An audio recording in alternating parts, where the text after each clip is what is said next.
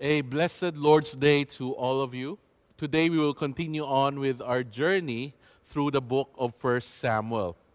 As it was mentioned at the start of this series, 1 Samuel talks about transition.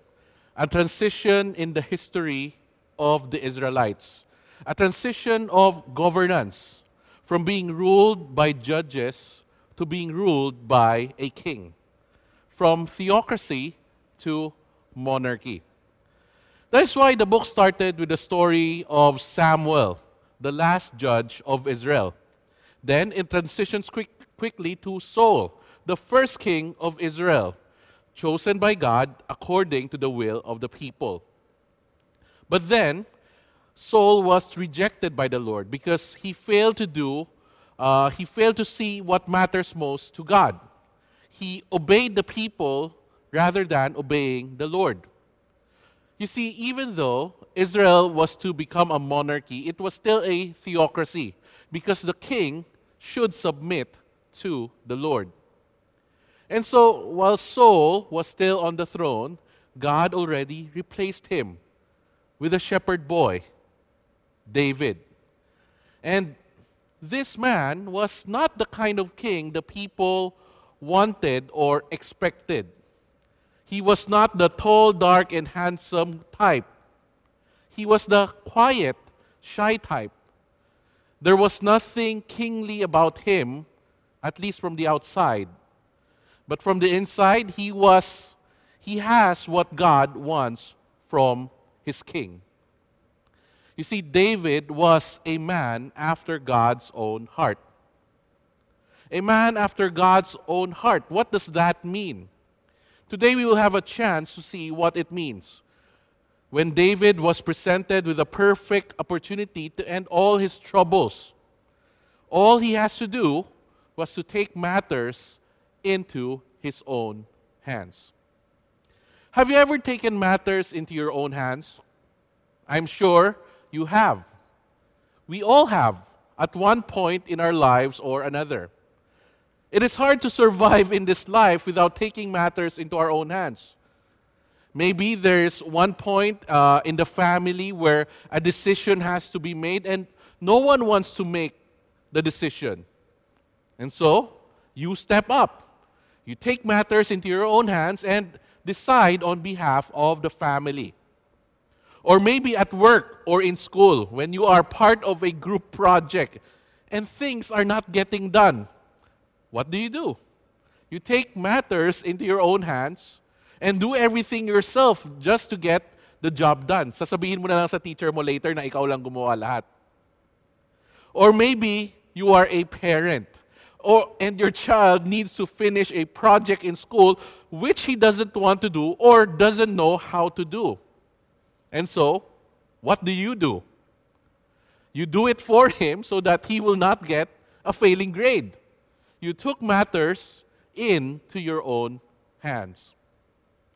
Similarly, David, as I have mentioned earlier, was given the perfect opportunity to take matters into his own hands to end all his troubles by killing the man who has been hunting him down for no reason. And that was King Saul. You see, ever since David defeated Goliath, as we have learned last week, the people have been singing, Saul has struck down his thousands, and David his 10,000s. And because of this, Saul became treacherously jealous of David. Even though David was his armor bearer and he plays music for him, Saul threw his spear towards David to kill him. Not once, but twice. And when that did not work, he plotted schemes to get David be killed in battle by their enemies, even offering up her daughter Michal to do so. But that also did not work. And so Saul made David an enemy of the state. And David was hunted by Saul and his army. Unfortunately for Saul, his own son Jonathan and his daughter Michal both loved David. And so they helped him escape numerous times. But while being a fugitive, David was able to amass a following. There were around 600 men who followed him and became loyal to him as he continues to hide from Saul. And now here in 1 Samuel 24, our passage for today, the tables suddenly turned for a brief moment. The hunted has become the hunter. As they were hiding in the caves of En-Gedi, an opportunity presented itself. They found Saul defenseless. And all David has to do was to take matters into his own hand and strike down Saul, and he was free. His troubles are over. The kingdom was his. Let's open our Bibles to 1 Samuel 24 and read about it. 1 Samuel 24, verse 1 to 22. When Saul returned from following the Philistines, he was told, "Behold, David is in the wilderness of En-Gedi." Then Saul took 3,000 chosen men out of all Israel and went to seek David and his men in front of the wild goats' rocks. And he came to the sheepfolds by the way, where there was a cave. And Saul went in to relieve himself. Now, David and his men were sitting in the innermost parts of the cave. And the men of David said to him, "Here is the day of which the Lord said to you, 'Behold, I will give your enemy into your hand, and you shall do to him as it shall seem good to you.'" Then David arose and stealthily cut off a corner of Saul's robe. And afterward, David's heart struck him. Because he had cut off a corner of Saul's robe, he said to his men, "The Lord forbid that I should do this thing to my Lord, the Lord's anointed, to put out my hand against him, seeing he is the Lord's anointed." So David persuaded his men with these words and did not permit them to attack Saul. And Saul rose up and left the cave and went on his way. Afterward, David also arose and went out of the cave and called after Saul, "My lord, the king!"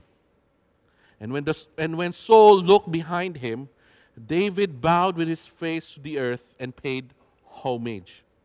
And David said to Saul, "Why do you listen to the words of men who say, 'Behold, David seeks you harm'? Behold, this day your eyes have seen how the Lord gave you today into my hand in the cave. And some told me to kill you, but I spared you. I said, I will not put out my hand against my Lord, for he is the Lord's anointed. See, my father, see the corner of your robe in my hand? For the fact that I cut off the corner of your robe and did not kill you, you may know and see that there is no wrong or treason in my hands. I have not sinned against you, though you hunt my life to take it. May the Lord judge between me and you. May the Lord avenge me against you, but my hand shall not be against you. As the proverbs of the ancients say, 'Out of the wicked comes wickedness,' but my hand shall not be against you. After whom has the king of Israel come out? After whom do you pursue? After a dead dog, after a flea. May the Lord therefore be judge and give sentence between me and you, and see to it and plead my cause and deliver me from your hand." Verse 16. As soon as David had finished speaking these words to Saul, Saul said, "Is this your voice, my son David?" And Saul lifted up his voice and wept. He said to David, "You are more righteous than I, for you have repaid me good, whereas I have repaid you evil. And you have declared this day how you have dwelt well with me, in that you did not kill me when the Lord put me into your hands. For if a man finds his enemy, will he let him go away safe? So may the Lord reward you with good for what you have done to me this day. And now behold, I know that you shall surely be king, and the kingdom of Israel shall be established in your hand. Swear to me, therefore, by the Lord, that you will not cut off my offspring after me, and that you will not destroy my name out of my father's house. And David swore this to Saul. Then Saul went home, but David and his men went up to the stronghold. May God bless the reading of His Word. You know, this chapter paints a great contrast between Saul and David. We see here the difference between Saul, the people's king, and David, the king after God's own heart. David, we see how they responded to the situation and to the people. David did not take matters into his own hands, even though his man told him to. In verse 4, it says, "And the man of David said to him, 'Here is the day of which the Lord said to you, ito na yung pagkakataon mo. Behold, I will give your enemy into your hand, and you shall do to him as it shall seem good to you.'" As Saul was relieving himself, either doing a number one or a number two in one of the caves where David and his men were hiding, his men were trying to convince him that this was no coincidence. They said that God was finally delivering his enemy into his hand and that he should take advantage of it. But as David was stealthily cutting a piece of Saul's robe, as an act symbolizing taking power or authority over someone, his heart struck him. He realized that the man he was about to kill was the king that was chosen and anointed by God himself. You see, even though Saul was already rejected by God for his disobedience, in David's eyes, he was still the king. He was still the anointed of God. And anything or anyone anointed by God is dedicated wholly to God, and they belong to Him. Just like the priests, the Levites, and all the temple items, they all belong to God for His use, for His special use. Therefore, Saul, as the anointed of the Lord, belongs to the Lord and must be respected and should not be killed nor cursed. And so David commanded his men to leave Saul alone and not to harm him, for the Lord forbids them to. You see, David fears God. And this was completely the opposite of what Saul did. By the advice of his supporters, Saul seeks to end David's life so as to secure his throne, even though David has no intent of taking the kingdom from him. We learned this from David's words to Saul when he finally revealed himself. Look at your Bibles in verse 8 to 9. It says, "Afterward, David also arose and went out of the cave and called after Saul, 'My Lord, the king!' And when Saul looked behind him, David bowed. He bowed to Saul and his face to the earth and paid homage. And David said to Saul, 'Why do you listen to the words of man who say, "Behold, David seeks your harm"?'" We have seen this before. Saul, as usual, listened to the words of his men and obeys them more than obeying God. Just like what he did in chapter 15. When he spared the Amalekite king and the livestock at the advice of his man, Saul, because of his supporters, took matters into his own hands, even to the point of disobeying God. And even to the point of killing an innocent man. That was David. But David, even with the advice of his man, restrained himself and even his man from killing his enemy because he knew that this will dishonor God. Many times we are more like Saul. We take matters into our own hands because other people tells us to. Maybe out of peer pressure, or maybe because we agree with them that that is the smart thing to do. They might say, "Oh, ayan na. Ano pa hinihintay mo? Nandiyan ang pagkakataon mo." Or maybe they might give you sensible advice, sensible reason on why you should do this and that, and they make sense. And so we follow their advice and take matters and take action, even though it is not ours to take. Even Abraham, the man of faith, fell to that trap when his wife Sarai convinced him to take matters into his own hands by sleeping with one of her maidservants so that they will have a son, instead of waiting for God to fulfill the promise He has given them to give them a son. As we have learned a few weeks ago, pleasing people hinders our obedience to God. And we see it here as well. Therefore, we must be careful. Don't take matters into your own hands just because the people tells you to. Remember that man's choice is different from God's choice. People usually do what is right in their own eyes rather than doing what is right in the eyes of God. This was the problem of the Israelites during the time of the judges, and this was the same problem of Saul. Brothers and sisters in Christ, let us not take matters into our own hands just because people tell us to. Instead, we must exert every effort to constantly listen to the voice of God and know His will. We must exert every effort to constantly listen to God and know His will. We must always exercise restraint before taking action and be sensitive to the leading of the Spirit. And how do we do that? By reading God's Word daily. You know, the more we read God's Word, the more we get to know Him, and the more we get to understand His will, and the more we are able to follow Him, and the more we avoid disobeying Him. As the Psalm goes, I have hidden your word in my heart that I might not sin against you.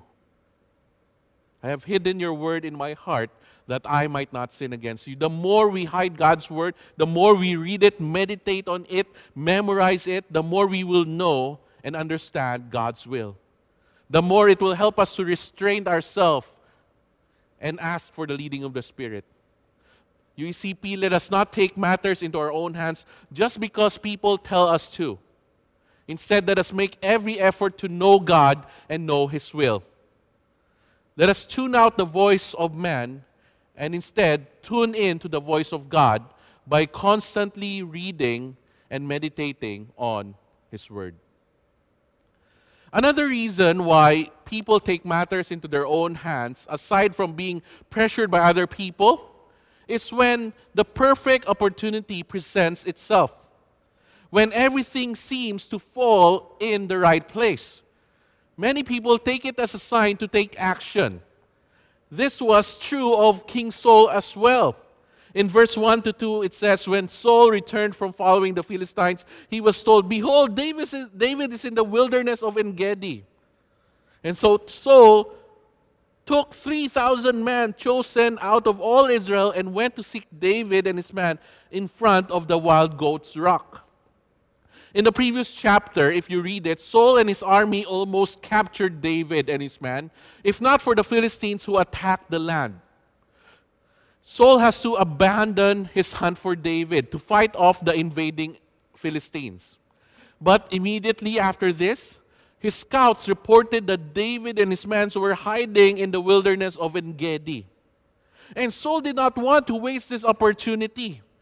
David got away once already, thanks to the enemy, but he will not get away again. And so Saul took 3,000 men with him, 5 times larger than David's army, to avoid any chance of them escaping.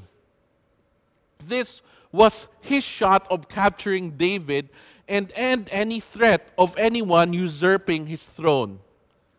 And so, Saul took matters into his own hands when he found the opportunity.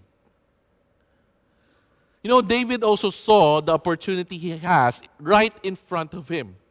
There was his enemy, his tormentor, sitting there defenseless, trapped. All he needed to do was to lift his sword and strike the man down. But what did he do? He did nothing. He let Saul go. And then afterwards, he let Saul know about it. In 1 Samuel 24, verse 10 and 11, look at your Bibles. It says, "Behold, this day you have seen how the Lord gave you today into my hand in the cave. And some told me to kill you, but I spared you. I said, I will not put out my hand against my Lord, for he is the Lord's anointed. See, my father, see. See the corner of your robe in my hand. For the fact that I cut off the corner of your robe and did not kill you, you may know and see that there is no wrong or treason in my hands. I have not sinned against you, though you hunt my life to take it." David had his shot to end his torment, to be free, to live in peace, to take up his throne just by a swing of the sword. And yet, he did not take it. He let the opportunity get away from him because he knew that even though the opportunity presents itself, it doesn't mean he can do whatever he wants. It doesn't mean that it was the go signal that he can take matters into his own hands. You know, but our world works differently. It agrees more with Saul rather than David. In the most famous musical, Hamilton, that tells the life of one of America's founding father, Alexander Hamilton, the most popular song there is entitled "My Shot," where Hamilton raps, "I am not thrown away my shot. I am not throwing away my shot. Hey, yo, I'm just like my country. I'm young, scrappy, and hungry, and I'm not throwing away my shot." The song tells so much of our society today, which teaches us that when the opportunity presents itself, take your shot. Take matters into your own hands. You only get one shot. Do not miss your chance, because opportunity comes once in a lifetime. By the way, that's from Eminem. Yes, sometimes circumstances and opportunities are ways that God gives his go signal. But that is not always the case. Remember what Pastor Leonidas taught us 2 weeks ago? How do we discern the will of God? He gave us 5 areas to consider: God's word, prayer, godly counsel, circumstances, and the leading of the Holy Spirit. And he told us that having one is not enough. All of them, or at least 4, should point towards the same direction before we can confirm that it is God's will for us. You know, having the right circumstances to fall into place doesn't mean it is already a go signal from God. Brothers and sisters in Christ, don't take matters into your own hands just because the perfect opportunity presents itself. Don't take matters in your own hands just because the perfect opportunity presents itself. Discern the will of God first. Don't just take any circumstances as a sign. Before you take any of them as a sign from God to take action, ask yourself first, have you been praying for it? Have you been praying for a sign? If you haven't, then take it. That probably is not a sign from God. What do we do? Instead, we must take every opportunity to obey what God already commands us to do. We must take every opportunity to obey what God already commanded us to do. When there is a chance to share the gospel, we must share it. When we see someone who is in need, we must help immediately. When we see a member who is not being discipled, we must invite them immediately to join our group or help him find a group that will suit him. You know, for these things, you don't need to ask God's will. His answer is already go. Do it. But for those he did not command us to do, let us not just take matters into our own hands. Pero usually baliktad eh, no? The things that he commanded us to do, we still take, wait lang. And the things did not say, God did not tell us to do. Sometimes, if it concerns us, it will benefit us, we do it immediately and we say, God's will. No. Let us not take opportunity into our take matters in our own hands just because the opportunity is there. As we have learned from the mistakes of Saul, presumption is a sin against God. So, let's not take matters into our own hands just because the opportunity presents itself. Instead, we must take every opportunity to obey what God has already commanded us to do. Discern the will of God through God's word first, and through prayer, and concentrate on doing what he already commanded us to do, to go and make disciples. Another reason why people take matter into their own hands is because they believe that it is the easy way out of their problems. Many take matter into their own hands out of desperation. And we see the same for Saul. He was concerned for his own life and his family. So he tries to eliminate any threat that would harm him and his family. And to him, that threat was David. We can see that in his confession to David. After learning how David spared his life in the cave, he admitted that David was indeed the better man and will one day inherit the kingdom from him. But he begged David to spare him and his family. Look at your Bibles in verse 20 to 21. It says, "And now behold, I know that you shall surely be king, and that the kingdom of Israel shall be established in your hand. Swear to me, therefore, by the Lord, that you will not cut off my offspring after me, and that you will not destroy me out of my father's house." You know, David also knew that the easiest way out of his problems was to take matter into his own hands and strike down Saul. He knew that by sparing Saul's life, his problem will continue. Saul will continue to hunt him down and kill him.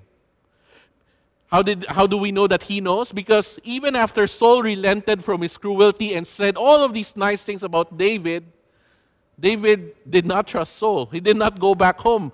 But instead, he went to his stronghold that was written in verse 22, the final verse of the chapter.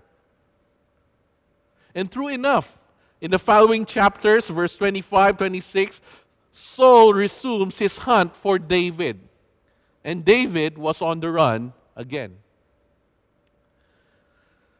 I hope we don't mistake this as foolishness from David. It was out of his fear and reverence to the Lord that he spared Saul's life. He did not dare touch nor harm the Lord's anointed.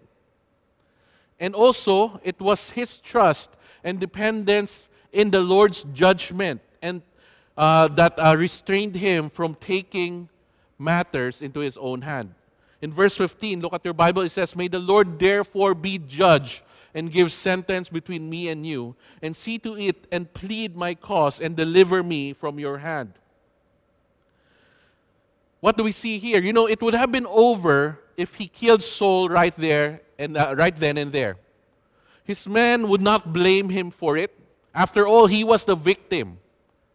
But no, he would rather prolong his agony rather than take the place of God as judge and vindicator. He knows that in God's perfect time and God's perfect way, God will judge between him and Saul, and God will vindicate and deliver him. You know, may we have the same attitude as David, especially when we are in a tough situation. Let us not take matters into our own hands just because it is the easy way out. Let's not take matters into our own hands just because it is the easiest way out.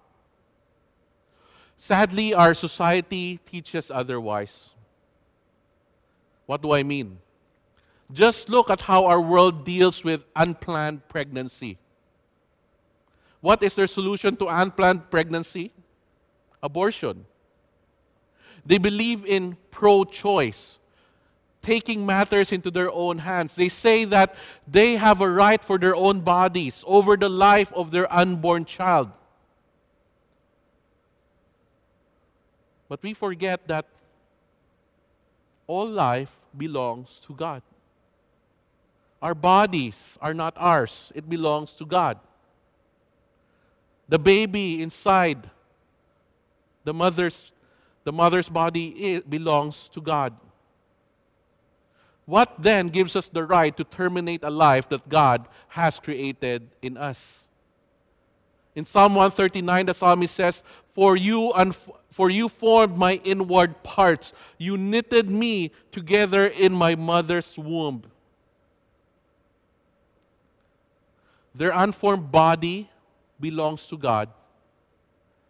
And as David feared God and dare not harm Saul because he knows Saul belongs to the Lord, may we have the same fear and reverence towards God and His every creation. Let us not take matters into our own hands just because it is the easy way out. Instead, we must learn to wait and trust in the Lord's deliverance. Let's trust in God's perfect time, in God's perfect way. Let us trust in His righteousness. Let's trust in His love. Let's knowing that He will deliver those who are blameless in His sight. You know, David was in a very dark place during the time when Saul was hunting him. How do we know this? Some of his psalms were written while he was hiding in the cave. An example is Psalm 57, verse 1 to 3. But listen to him while he was in that dark place. Listen to his psalm. He says, "Be merciful to me, O God, be merciful to me, for in you my soul takes refuge. In the shadow of your wings I will take refuge. Till the storms of destruction pass by, I cry out to God Most High, to God who fulfills His purpose for me. He will send from heaven and save me. He will put to shame him who tramples me. God will send out His steadfast love and His faithfulness." While David was in a dark place, he didn't take matters into his own hands. Instead, he fixed his eyes on who his God is. And He is a God of steadfast love and faithfulness.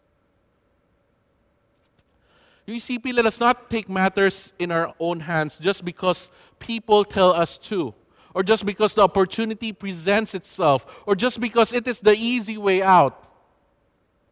Instead, let us trust in the steadfast love and faithfulness of God by putting matters into His hands.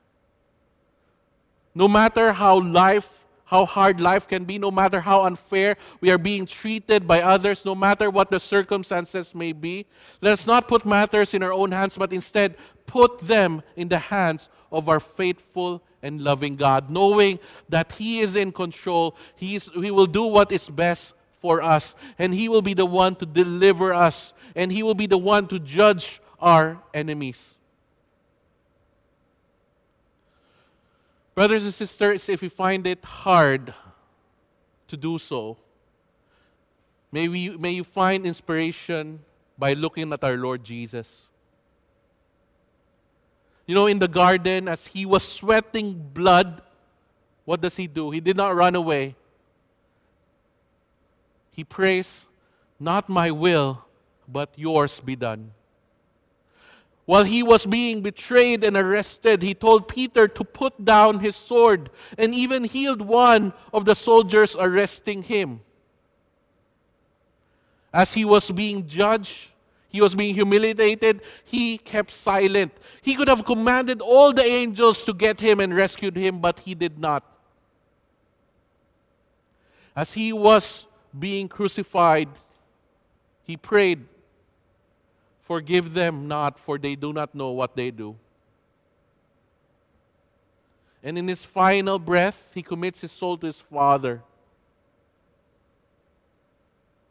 It seems like a sad story. It seems like a tragedy because he did not take matters into his own hands. But you see, the story did not end there.